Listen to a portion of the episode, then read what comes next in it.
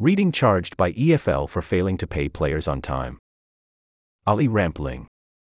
Reading have been charged with multiple breaches of English Football League EFL regulations over the club's repeated failure to pay players on time.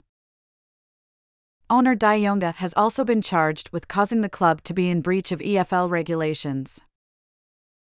The late payments of players' wages relate to cases in October and November 2022 and April 2023.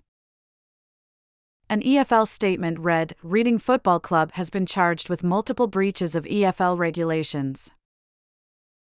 The charges relate to the club failing to meet their obligations to pay its players' wages on time and in full on or around October 31, 2022, November 30, 2022, and April 28, 2023.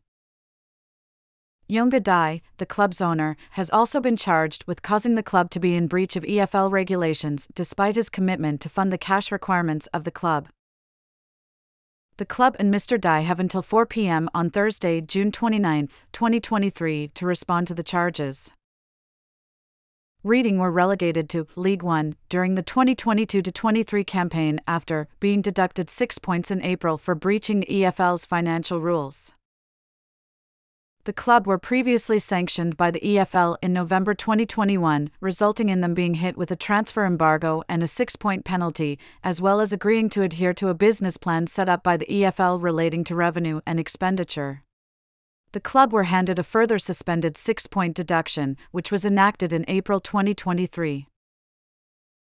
Reading finished 22nd in the championship last season, 5 points from safety, and will play outside of English football's top two tiers for the first time since 2001 to 2002 next season. As part of cost cutting measures following their relegation to League One, Reading announced earlier this month that their women's team will revert from a full time program to operating on a part time basis ahead of the 2023 24 campaign. Geo Deeper Special Report The Bewildering Decline of Reading Football Club. Photo Ben Hoskins, the FA slash the FA via Getty Images.